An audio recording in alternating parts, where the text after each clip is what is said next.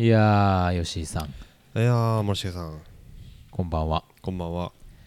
ねなんか3月半ばではありますが、コロナウイルスも世界的にかなりね、いろいろなうん。影響を出しておりまして、はい。まあ、国によってはね、外出禁止みたいねえな話もいろいろ出てきていますが、うん。まだまだ先行きは見えない状況ですね。そうですね。そんな中ですね、はい私、ついに、うん。えー1月ぐらいからお話ししておりました。健康診断の結果がはいはい。はい返ってまいりました。はいはい。いやそろそろなんじゃないかと思ってましたよ。えー見事にですねこれうん。3年ぶりの、うん。えー健康診断だったんですがはい。見事に引っかかりました。引っかかった？はい。引っかかったというのは？あのーまあほとんどの数値がうん。全然問題なかったんですが、はい。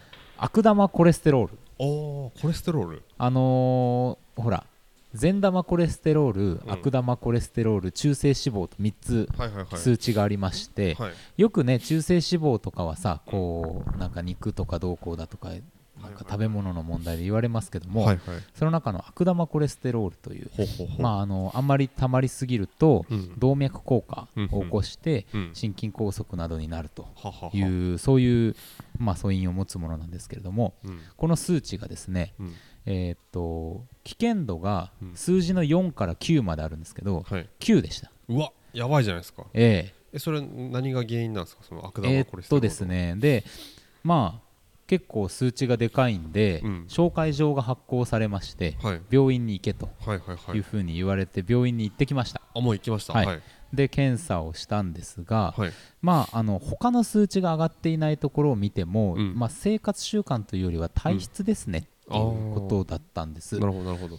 で、まあ、僕も結構さビビるじゃないですか。いやこ9れ9まあうん。140超えたら、うん。えっと、いろいろこう観察しなきゃいけないんだけど190を超えてまして、おおうーんこれやばいなと思って、まあ、僕住んでるとこ山ですから、突然なんかこう脳梗塞とかなったらですよ、うん。まあ、数日発見されないなんてこともまあありそうだなとうん。いいうや恐怖とともにですね、うん言ったんですが、はい。まあなんかどうもですね聞いたらうちの母方がうん。みんなめちゃめちゃ高いうん。ということが分かってきまして、母親なんかですねもううん。200超えてるらしいんですよ、私なんか200よと。うん。うん。だから大丈夫よって言われて えっていう話だったんですが、はい。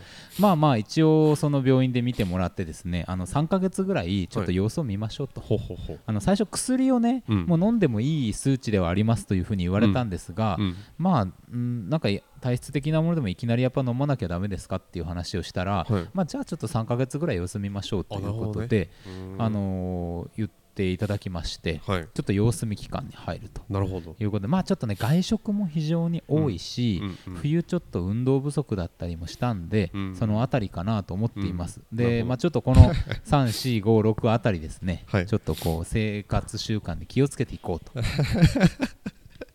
なるほどね。いうあたりですかね。うん。なるほどね。はい。いやまあでもてか僕だって絶対もう薬はね積極的にもらいたいですけどね。うそん。まあちょっとやっぱりまあ飲まなくていいなら飲みたくない飲まなくていいなら飲みたくないんですよ。なるほど。やっぱり、うん。あの本当にこれは飲んだ方がいい。どれぐらいの、うん。うん。その緊急量で飲んだ方がいいのかっていうのを聞いたところ、うん。まあ飲んでも別にもういいだから飲んだ方がいい数値ではあるんだけど、うん。まあ体質的なものだとすると、うん。様子を見てもいいと。う。んこれがその完全に生活習慣で、うん。他のも上がってるとかだったら下げた方がいいんだけどっていう話で、うん。まああの年を取ってくるとい。血管がもろくなってくるのでやっぱちょっと飲んだりした方がいいらしいんですけどまあまだその体重とかうん。その周辺を考えてもまあまあそこまでではないかっていうような話でした。なんでまあひとまずうんなんていうんですか？こう執行猶予的なうん。形にはなりましたまあがちょっとこれからのその3ヶ月次第というとうころですね。ん。まあね健康診断行ってよかったななんて 思っておりますけどね。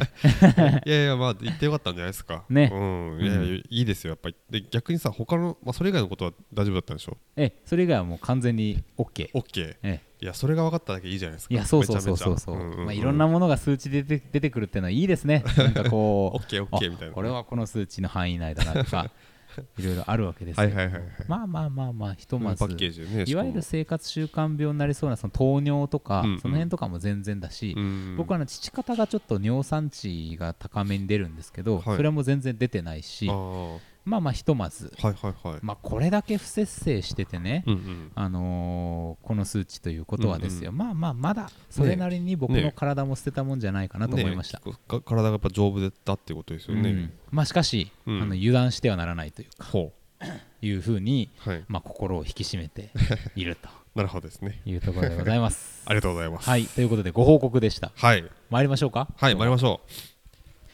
ストックブラザーズ・ザ・ワールド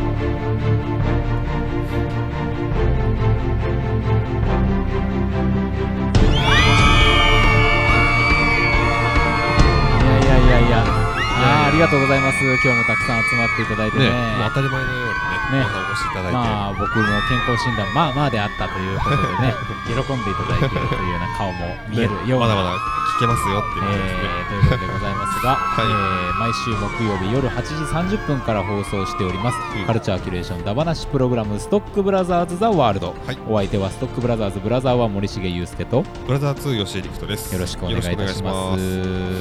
ねまあということで運動ですよやっぱ森重さん。はい。うんどうですか？運動ってなんかやろうっていうあれありますか？まあそれこそねその、まあ、いつも僕はチャリに乗ってるわけですけど、まあねあのスケボーですね。えー、スケボーですね。スケボーです。えっていうのはちょっとね最近あのうちの、はい。まあ、割と最近入った女性スタッフがー、ほですねうほうほう。なんかこう勢いでスケボーを始めたと。あらそうですか。そうなんですよ。ほでちょっとスケボーを見てそれを。うはで僕その前に、うん。あのジョナヒル監督の、はいはい。まだ日本で公開されてないんですけど、えっと、ミッドナインティーズっていうそのはいはい90はいはい。年代半ばの、まあ、それこそ、えーとなんまあ、子供の男の子少年がですね、はい。あのまあ、特になんていうんですかね、まあ、道を外れたというか、はい。まあそうなんていうか、まあ、普通に暮らしてる少年がですね、うんうん。まあ、そのストリートファそのカルチャーに触れて、どんどんスケボーの道にはまっていくというか、まあ、そのカルチャーにはまっていくっていうなるほど。で、まあ、ちょっとこう不良化していくはい。っていうか感じのあの映画なんですけど、うんうんうん。まあ、すごいこれが良くて、はい。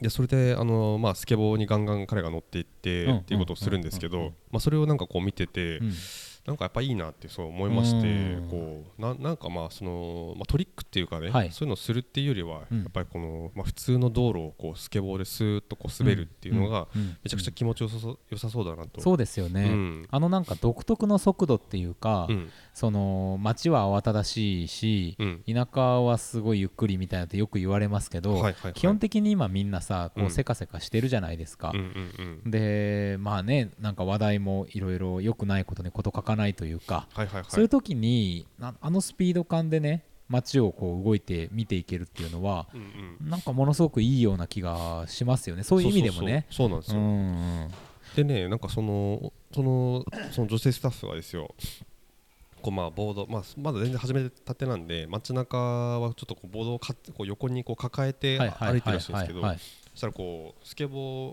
ーに乗ってる人たちとこうすれ違ううん時に、ナイスボード。って言われる。えー、そういう会話がある？ねへえ。えほーと思って。すごいな。なるほどねと、なるほど、うん、これあのね最近あのー僕国道を車で走ってる時に、バイカーたちがさはい、こう走ってたんですよ、はいはいはい。バイクの人たちがね、うん。ですれ違う時にさ、うん。何台かな1台が僕の前にいて、はい。向こう側から4台ぐらい連続で来たんですけど、うんうん。あのなんていうんですかねサインを出すんですよ、あはいはいはいはい。なんか good みたいな、はいはいはいはい。でそれにこう返すみたいな、うんうんうん。こうかおそらくうん。知り合いではないとは思うんだけれども、うんうん。バイカー同士のちょっとした合図みたいなのをやってて、はいはいはいはいその感じですよねその感じですね。ね、うんうん、コミュニケーション。あーいいなあいいっすよね。なんかそれもあってね、うんうんうんうん。まあねその天神までさスケボーを持っていくのってまあ大変ですけど、はいはいはいまあねちょっとまあ乗るのはちょっとやりたいじゃないですかそうですね。なんかあれ抱えてるっていうこと自体がさ、なん。ちょっとなんかうんなんていうかなこうファッショナブルといううんか、うんうん。そのちょっと俺はスケボーやってんだぜっていう一つのなんまあか そうね。マイルストーンになるじゃないですか、うんうんはいはいはい。なんかそういう意味でもね、うんうん。いうん、いいなっていう、やそうそう。ねまあ問題はそのやる場所なんですけどね、はいはいはい、まあまあでもなんかもう気に入ったボードを見つけたらもう買っちゃってもいいかなってちょっともうですね。思いますね。僕もね、この2年来3年来ずっとですねね。スケボーをやりたいと言ってるんですけど、うん。やっぱりこう日常の延長でできないんですよ、うんうんうん場所として、うんそこがちょっと問題そうなんですよね。よね。ちょっと練習ばその場所にね練習しに行く、練習っつってもそのやりたいことはそのトリックとかじゃなくてさ普通にこう、まあ、道路を滑りたいわけで、はいはいはい、はい。ねえってなるとなかなかね、やっぱなんかさこう僕の勝手なイメージですけど、うん。そのまあ住んでいる場所はい、食べる場所、うん。働く場所うん。みたいのが一つのエリアに割と近いところにあって、うん。そのルーティンから少しちょっとこう外れる外れ方の一つ、うん。外しのカルチャーなんじゃないかなっていうふうにスケボーのことを思ってるんですよ、うん。だからなんかもっとこう近いところでね、うん。うん。暮らしが完結してると、うん。ああいうのやるのももっと納得感あるんだろうなとか思っていて、うん。うん。そんなこと考えるとねなかなか手が出せないみたいな感じなんですけど、うん。これもうなんか誰かやってるってなればやり始められるかもしれないですね。ねそうそうそうそう。ねなかなか一人だとね難しいもがね。うんそうそ一人で基本だってあの街中で見るとき大体まあ23人いたりすう。うんるじゃないですか、うんね一人でやるのなかなか難しいですよね。そうですよね。なんかまあちょっとね。いいと思いますよ。そうですね。なんかまうん。あちょっとちょこちょこ今後見に行ってもう買っちゃうかもしれないですね。もしあれば。なんかあるんでしょ？福岡市内でも。そうそうなんか何店舗かその、うん。もう専門店みたいなのがあるみたいで、はいはいそこ行けばそのなんていうんですか？そのまあまずボード選んでから、そのじゃあこれにはこのどういうそのデッキとか、ええええなんかそええ。のホイールとかさ、はい。どういうのつけてとか多分こういうの教えてくれたりするみたいなので、そうでしょううね。ん、でもそんなんしちゃったらもうめちゃめちゃ多分やりたくなるじゃないですか、ね。それで買ったら。そうそうそう。もうほらあのカスタマイズでさ自分のものになるから、うん。ここですよほら、うん。吉井さん。あのー、2年ぐらい前に、うん。我々ワイカムというよ山口のね、あのあーセンターにはいはい「チリの戦い」っていう映画見に行ったじゃないですか、そこでほらステッカー買ったじゃないですか、はいはい買いましたね。うん、スネストロスノスネストロみたいな あの歴史は我らのものみたいなさあのあったじゃないですか、あれ貼るの今だってことそうそうそうそう。もうねステッカーすげえ貼りたいんですよ、貼ね、りたい貼りたい。めっちゃ貼りたい。でもほら貼ってもさすべ、てのものがやっぱり変わりゆくから、なかなかこうそのここに貼っていいのかなっていう気持ちになるじゃないですか。やそうそうなんですよね。そういうステッカーがねもうめちゃめちゃあるんですよ。あははははそのなんかパソコンに貼るのもなそうなんですよ、なんかちょっとねうんかっこ悪いなって感じもするし、うん。でチャリはね貼るとこはないんですよ意外と、うんうん。だしあの見えないしね。見えないしね、うん。うんまあボードもね多分その裏側になって地面側になるけどまあそれがいいじゃないですか。そうそうそうそうそう。ね。でちょっと抱えた時に見える感じでああれ。っつって、ね。ナイスボード。でナイスボードをもらういいですね。言われたいですよね。ちょっと行きましょうよ。うん。いやスケボーショップ。うん。行きましょう行きましょあのストックブラザーズスケボーを始める。うねなんか名前的にもねなんかスケボーやってそうな名や前じゃないですか。ってそうな名前ですよブラザーだからさ。名前に追いつくっていう意味,、でもね。なんかほらスケボーズみたいな、なんかそういうこう。スケボーブラザーズみたいな。スケボーブラザーズ。行きましょう。行きましょう行きましょ素晴らしい、うん。じゃあもうそんな感じでうはい。運動の春をね。そうですねやりたいですね、はい。スケボー花見なんていいんじゃないですか？いいっすね。こ桜の下をこう。うスケボーで。うん。なんかチューハイ持って。ね スケボーは特に飲酒運転とかないのかな？まあなないでしょうねないでしょうね。ねまあいいでしょう。ん、ではスケボー。うはい。一つの春のテーマということで。そうですね。じゃあ今日のコーナーに参りましょう。はい。遊びの道に魂込めた一人の男が今日も行く。真面目に遊ばぬ奴らには体で覚えさせるぞ。プレステしろ。プレステしろ。プレステしろ。ゲームショー開門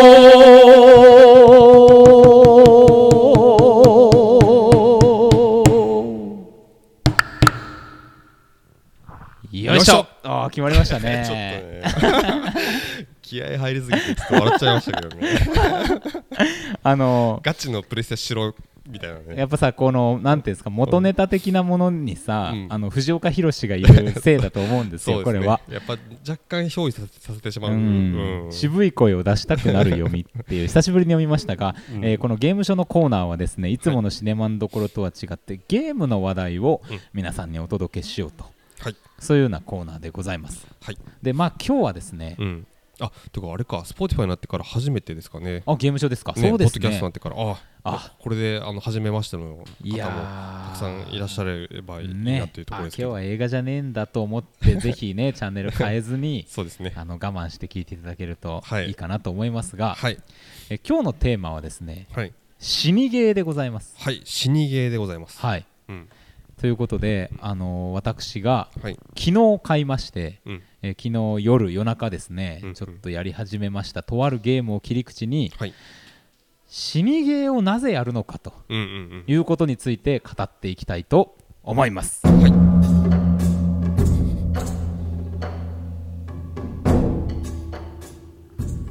物々しい雰囲気で始まりましたけどもね。殺伐とねしてきましたけどね。まあこの音楽使うのはですね、うん。昨日僕が買ったゲームが、はいプレイステーション4うんうん。のソフトでございまして「ニオー2うんうんうん」ニオーっていうのはあのね仁義なきの仁に王様の王ですよ、はい。仁王立ちの仁王ですかね、えーうなんかまあ鬼とかその妖怪みたいなものを退治するみたいな、うんうん。まあ、ゲームではいはい。あのほら竹中直人がさうん。あのゲーム中に出演するという話なんかでプロモーション今回ってますよね、はいはいはい。そうですねで、あのーうん。僕全然知らないゲームなんですけど、はいはいはい。これどういうあれなんですか？吉井さんワンはやったことある？一応そうですねワンをちょっとやりまして、うん。やったっていうかまあのうちのですねまたあの親父がはい。イオンをやってまして、あそうですそうかなんですよ。まあ全然もう特にあのうまいわけでは全然ないうまいというかですねまあそのだいぶやっぱ年もあるんで、はい。なんかボス戦をずっとやっててですね、はいはいはい。もう多分ね本当ね100回とか200回ぐらいやってるんですよ。同じ同じ同じあのボスに。ボスに。はいはいでもやっぱりその YouTube とか見て、うん。そのこうなんていうかなパターンとか、はいはい。ある程度こう動き方とかっていうのをこう見極めて、うん。何回もやってるんですけどできなくて、うん。でもう投げて俺にやってくれってこう コントローラー渡してきたんですよなんか。なるほど。でそれでちょこちょこやって、えー、と45回目ぐらいに割ともう倒せそうになったところで、うん。あのもう俺倒しちゃったらあれじゃないですか、はいはい。でパッてコントローラー戻して、うん。親父死ぬみたいな。で 結局倒せたのかちょっと分かんないですけど、はいはい。なんかそんな感じですね、うん。うんなるほどなるほど。やったのは、うん。いやこれさあのーなんていうんですか死にゲーというのは、はい。まあ今のうんうんね、うん吉井父の話であるようにですね、うんうんすごく死ぬゲームのことを言うんですよね。そうですね。もうまあと死んで当然みたいな感じですね。その負けてあなんかこう初見でははい。まず死なずにこうクリアしていくするのは不不可能というか、はい。そういうゲームですよね。そうですよね、うん。まああのほらニコニコ動画時代というか、を過ぎてきた人にとってはですよ、はいはいはい、まあ、いわゆるこうエアーマンが倒せない的なね、ロックマンとか、カプコン系のゲームは割と死にゲーになりやすいという、そうですね、うん、でまあ、僕も子供の時はロックマン、うんうん。まあ、ロックマン X ですけども、うんうん。をずっとやってまして、はい、あのー割と、うんうんうん。まあ、そういうの馴染んでるかなという気もうんうん。あるんですけど、はい、ちょっとね、まあまだ初日ですからね。うんうんうん。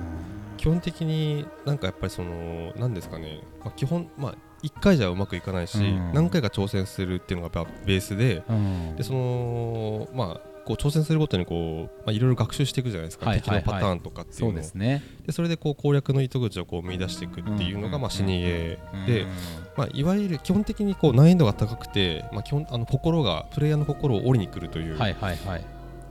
まあ、そういうよく言われてて、まあ、そのやうまくいった時はその分、うん。爽快感がすごく高いとうんいうことで、まあ、その一定のファンというかですね、はいはいいる、まあそのまあ、ある種ジャンルうんとまあ言っていいと思うんですけど、まあ、基本的に、まあ、あの今、えーとお話ししている通り、えーとアクションゲームですね。そうですよね。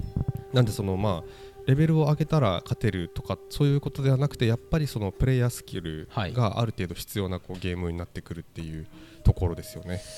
吉井さんは、うん。死にゲーと言われるもの他には何かやられたことありますか？そうですね。僕はあの結構そのフロムソフトウェアっていうそのはい。日本のまあゲームメーカーが結構そのえーとですねデモンズソウルっていうのを最初プレステ3で出出してましてこれがその多分最近の死にゲーブームのもう一番最初の火付けなるほど。で飛躍的な存在だったんですよ。はいはい。まずこれやって、うん。でその後に、まあ、その続編的な立ち位置の Dark Soul っていうのが、まあ、またこれも大人気で one two three 出まして、うん。まあ、全部やりましたし、うん。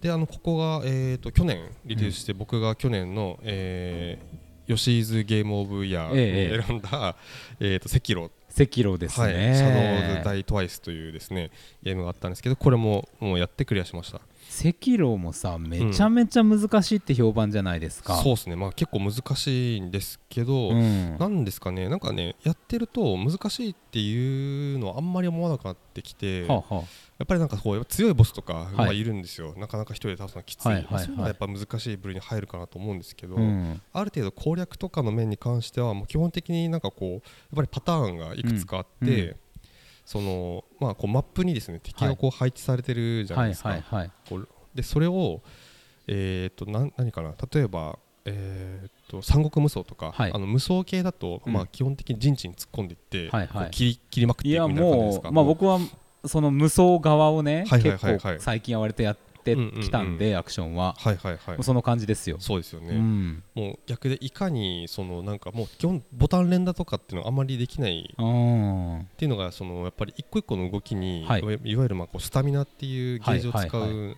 で、そのやっぱり切りまくってると動けなかっちゃうんですよね、うんスタミナが切れて。そうそうそうダッシュも回避もできないみたいな。ボタン壊れたかと思いましたもん。いやそうそう。最初はね連打しちゃうんですよね、うんでだからいかにスタミナを使わずに敵を倒していくかってはいいうのといかにその自分が有利な状況を作るかっていうのがめっちゃ大事なんで、うん。やっぱりその地形がやっぱりある程度こう地形とうん。敵の存在とかこうなんですかね、えー、と攻略の鍵というか、はいはい。あのーまあまあ、壁でもあるんですけど、うんうん。で両方が多分敵例えば地形だとすごい高所はいはい。ですごい狭い通路に、うん。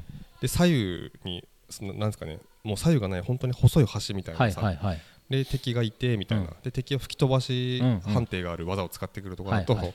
もう基本的に落とされるわけですよ。そうですよね。だから地形と敵が両方、うん。なんかあのエネミーそのココンピューターというか、うんうん。そのが両方敵になるんですけど、うんうんまあ、だからそこだと戦えないんで例えば弓矢を一発入れて、うんうん向こうからおびき出してね。おびき出してとか、はいはいはい。そうそうそう。基本的に1対1になる状況をどんどん作っていったりとか一人一冊方式。そうそうそう。いやそうですよ。自分に有利な地地地形まで誘い込んでから戦うとか、うん。ねえ、うん。いやねその地形がさまたシビアじゃないですか、はいはい僕さ、はいオープンワールド RPG ばっかりやってるから、まあ、うん。うん FF とかね、うんうんうん。まあ、だし、あのーある種デス・ストランディングとかもオープンワールドのそういうとこじゃないですか、はいはいはいはい。だからやっべちょっと勝てねえなと思って、うんうん。川に逃げようと思って飛び降りたら、うん。落命って出まして。え川も死ぬんやみたいな。そうなんですよね。基本的に水はね死ぬんですよね。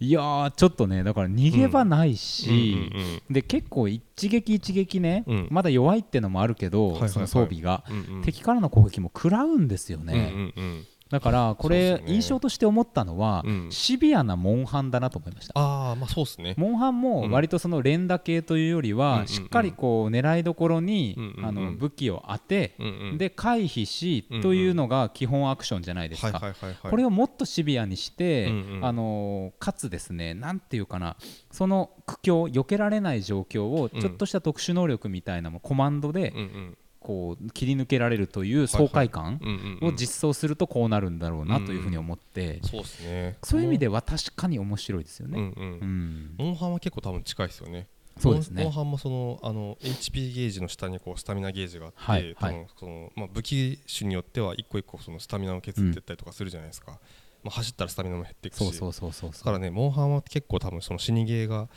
えーなんですかねこう人気になるうん。のに、多分モンハンの存在も結構一役買ってると思う。ん買ってますよね。あれもそうモンハン最初やった時に、うん。僕死にゲーから先入ったんですけど逆にモンハンがここまでその難しいっていうの知らなかった、はいこんなにはいはい人気あるのに、うん。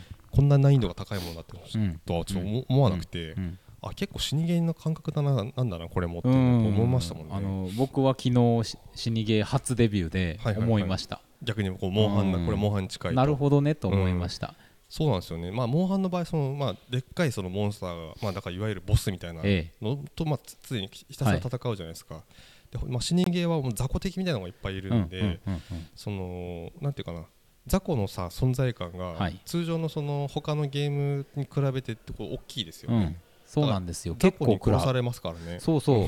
だからさ他のゲームじゃありえないですからね。最初ね僕はもう鬼武者的なイメージでさ、はいはいはい。まあ、雑魚はやってボスが強い的なゲームだと思ってたんですよ、うんうんうん。だから基本的に僕が自由に制圧できるエリアがあると思ってたんですけど、うんうんうん。まあねフィールドに出た瞬間雑魚に瞬殺されまして。えっ？ていうね。そうそうそうそう。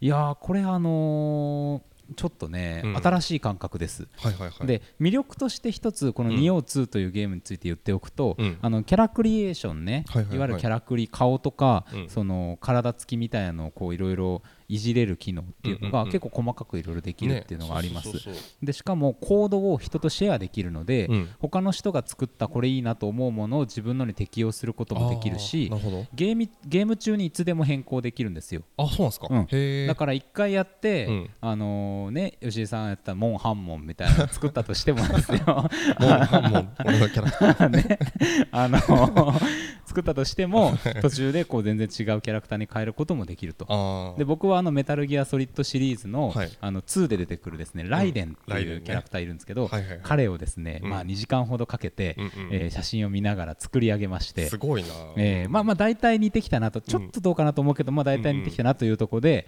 まあ後でできるしと思って入ったんですよ。もう僕としてはもう無敵な状態の気持ちで行ったんですが うん、まあ、始まるとやられると、だから最初はねちょっとそのうん。期待感というか、先入観とのギャップで、えー、ちょっとこれ大丈夫かなという気持ちだったんですよ。うんうんでもうねまあ、そこからまた2時間ぐらいやってたんですけど、はい。あのー半分ぐらいもう売ろうかなと思いながら、もう見事に。新作だし。み まあね今と売るなら今やね。そう思い始めたんですが、うん。ただですね、うん。なんかうん。しかし死ぬたびに俺ちょっとずつ上手くなってるし、このゲームのリズムが分かってきてる気がするぞと、でその結構最近やってるゲームはうん。一つ一つこう割と短時間でやっぱさ仕事とかもしてるし、夜のちょっと短い時間でこうポンポンクリアしていく達成感ゲーみたいなところっていうのに重きを置いてたなと。だからその無双にしてもそうだし FF にしてもそうだけどうん。いろんな条件をですねコンプリートしていくというそういうゲームのやり方になっていってたんですよ。でもね思ったんですよ。うん。子供の時にやってたゲームって、クリアできるかできないかのギリギリでハラハラしてクリアできた時にハハハみたいなさ。ああの喜びがこの先には待ってるのかもしれないと思ってなんかねゲームの原初の喜びをねなんか思い出しつつあるような気持ちになってきたんですよ。だから半分ぐらいうん。今うん。ハマるかも。みたいないや多分まさにそれだと思いますよ本当に、うん、行った時におおできたって感じの、ねえ。うん、気持ちよさとでやっぱりちょっと、うん。まあ、中小中学校ゲームだいぶハマってましたけどうん。高校以降ね、若干ゲームに対しての物足りなさを感じてる時期ってあったんですよ。はいはいはいグラフィックは良くなっていくんだけど、うんうん。ちょっと、まあ、ゲームボリュームはね最近はかなり改善されましたけどうんうん。当時その15年近く前とかってちょっとゲームボリュームもそんなにだしうんうんうんうんでなんか割と簡単にやれてしまうしうんうんうん。うーんっていう気持ち。はいはいはいはいだったんですけどうんも、うんうん。ひょっとしたらそのあたりのこうモヤモヤをねうん。解消するなんかうん。時を超えて、いやまあまさにそれじゃないですか。うん。やっぱり僕がこう好きでやっぱりこうしあそのフロムソフトウェアとかのゲームをやってるのは本当にやっぱりやりごたえがすごくあるから、うんでやっぱやってて楽しい。で結構頭使うんですよね。だからですよね。のうんいろいろ見てとか状況判断して、うん。だからこうなんかパズルをクリアすはる感じかな、なんかこうやっぱりこう達成感がやっぱある、やりごたえがある分っていうところがやっぱこう僕が大体最近ゲームに求めてるのは結構それではい。だからやっぱこうある程度のこうなんかこう課題なんですかねこうあのものをこちらに要求してくるようなものがやりたくて、そうですよね、まあ、それで格ゲーまで行ってしまったわけですけども、うん。そうですよね。格ゲーなんか始めたのまさにそうで。そうですね。なんかあんまりほらストーリーとしての選択肢みたいなものはさ、うんうん。オープンワールドも出てきたうし、んうん。ある程度世の中にあるしだしもうある程度頭打ちかなっていう感じもしなくはないんで、うん。やっぱゲームシステムでいかに負荷をかけてこられるかみたいなことが、まあ今のうん。その一つの命題なんだろうとは思うんですよ。うんうんなんか格ゲーの話聞いてたでしょ、うん。なるほどねとはちょっと思いましたよ。うんその今聞いてたパズル感ってのもよくわかる。あの道具をコンプリートしていくうん。パズル感ではなくて、自分の動作がこう仕上がっていくっていうか。あそうそうまさに。あの相手の動きと自分の動きとこう適切に組み合わせて、うん。相手の避けてこっちの攻撃を当てるみたいなパズル感ですかね。そこのさゲームっていうか映像としてのけれんみを自分が作れるっていうことですよね。まさにまさに。ねえ。そうなんですよ。だからねあのやっぱ敵こうボス倒したとかしするとちょっと演出があって、はい。なんかこうなんかでっかい文字でなんか例えばなんだっけなダークソウルとかだとエネミーなんとかみたいな、はいデストロイドとかでバーンって出るんですよ、ああなるほど。で敵がこうバーンって倒れたりとか、はいはいはいはい。やっぱそれを背にねやっぱこうあの誰も見てないですよ。誰も見てない。俺しかやってないんだけど ゲーム。それをせ 背にしてこっち側に歩いてくるとかやっぱモーションをね なるほどね。やわかるわかる。うんうんうんうん。例えばなんか刀がしまえるんだったら刀をしまうモーションしたりとかねしてこうはいやっぱりこう自分の好きな絵を作ったりとうかこうするんですよ。そこで必殺技やったりね。やったりとかね。モンハンでも僕やりますもん。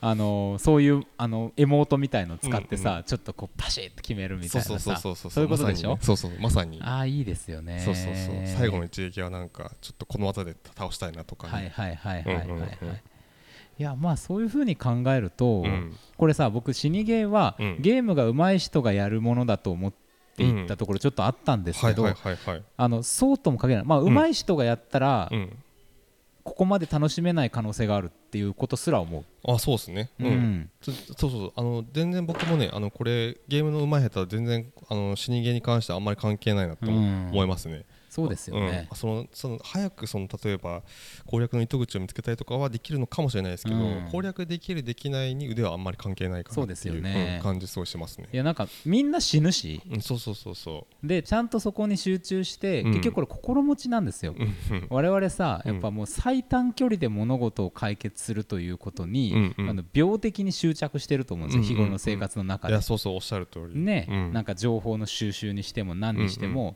簡潔に早くみたいな、はいはいはい。じゃなくって、本来やっぱ時間かかるものじゃんっていう、そういう何かを解決するとか、何かを得るっていうのは、っていうことをねなんか教えてくれているような気がするんですよ、そうですね、うん、まさにまさに。でそれがゲームだったなと思った、うんうん。うん、失ってたものをね取り戻せますよ。うん。死にゲーはいやーだからちょっとね、うん。新境地だわ、ああいやいいと思いますよ本当に。ねいや僕もねちょっと森重君がその死にゲー始めたっていうんでちょっと2オー買おうかなってちょっと思ってますよ。ええあのなんかちょっとオンラインプレイもできるね話でできますすからねやりたいですよ。やりたいですね。もうハンモンじゃな,、ねじゃないなんか別のキャラクターでね。あのーまたなんかすごいあの 渋い海賊みたい名な前で。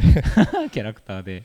そう。であと結構2オーはさ武器種が結構多いじゃないですか。多いです。なんかその刀もあれば、手斧だっけはい手斧もあります。鎖鎌とかもあるのかうん。二刀流もありまねすし、面白そうですよね。9種類ですかね。9種類か。はい。それに加えてその守護霊と言われる召喚獣的なやつが、はいはいはい、まあ、初期でポケモン的に3種類、うんうん、その後また増えていくっていう話で、うんそれの特性でですねなパリーっていうんですか、はいはいはい。なんかああいう相手の攻撃に対してのカウンターアタック的なもの。を、なんかジャストタイミングで、まあね。ある、まあ、ボタンを押したりとかするとこちらに非常に有利な状況が作れるっていうね。やつですね。それがその守護霊アクションによって行えるっていう話なんですよ。うんなるほどなるほど。そうそうそうそう。だから結構ねうん面白い。うんうんうんなんかこうもう一回頑張ろうみたいな気持ちに今なってきました。はいはいはい。いやいやちょっとね僕も多分ちょっとこれは買っちゃおうかなっていう感じなので。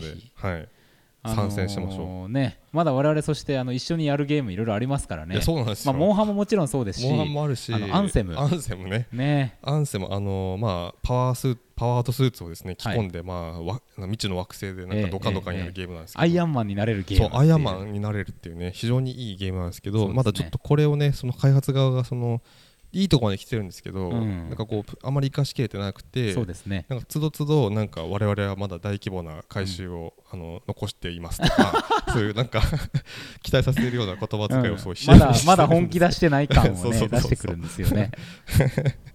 でまあちょっとねまだ見限らずにこれもやっていきたいんですね、そうですはい。ね、そうそう。それもあるんですよ。い、やいや。もねぜひあのゲームに馴染みのない方もね、うん。お聞きの方にはいらっしゃるかと思いますけども、うんうん。ちょっとね今だからこそはい。ゲーム始めるっていいと思いますよ僕、うんうん。あのなんかこういうまあ世の中であるからこそっていうのもあるし、うんうんうん。やっぱなんかちょっと癖みたいなものがさはいはいはい。あのついてきてるから我々の生活スタイルって、うん。うんうんそんな時こそゲームでちょっとこうバラすというかうんうんうん。いいんじゃないかな。そうですね。うーんやりましょやりましょう。う2をということではい。今日は久々久々のゲームショーのコーナーでした。はい。ありがとうございます。ではこのコーナーに参りましょう。はい。今日の英単語。よいしょー。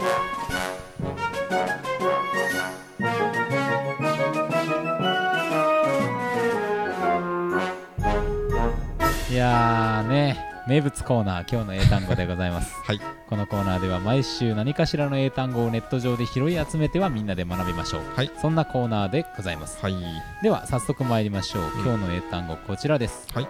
Attribute アトリビュー違うな。Attribute トアトリビュートちょっとアクセントが違いました。アトリビュート attribute うーんいや分からんな。これねなんかちょっと難しいですなんねかね英語としてはもう存在はもちろん知ってますけどうも、ん。意味がわ出てこない。なんかねトリビュートとかね、うん。ちょっと近いのかなと思いますが、はい、これ意味シンプルで、うん。何々に帰する。まあ帰るっていう。何々に帰するとか、はい。えー何々の作だとする、作だとする、うんはは誰々作はははということにするみたいな意味ですはねははまあ無に帰すみたいなのとかじゃなくて権利の話なんでしょうねこれは、うん。ん。誰々に帰属します。はいはいはいはい。というような話で使いますと。あいうことでこれレベル5ですもん、あ5か。うん、5はちょっときついな。ちょっときついですよ。では参りましょう、はい。Repeat after me. OK Attribute. Attribute.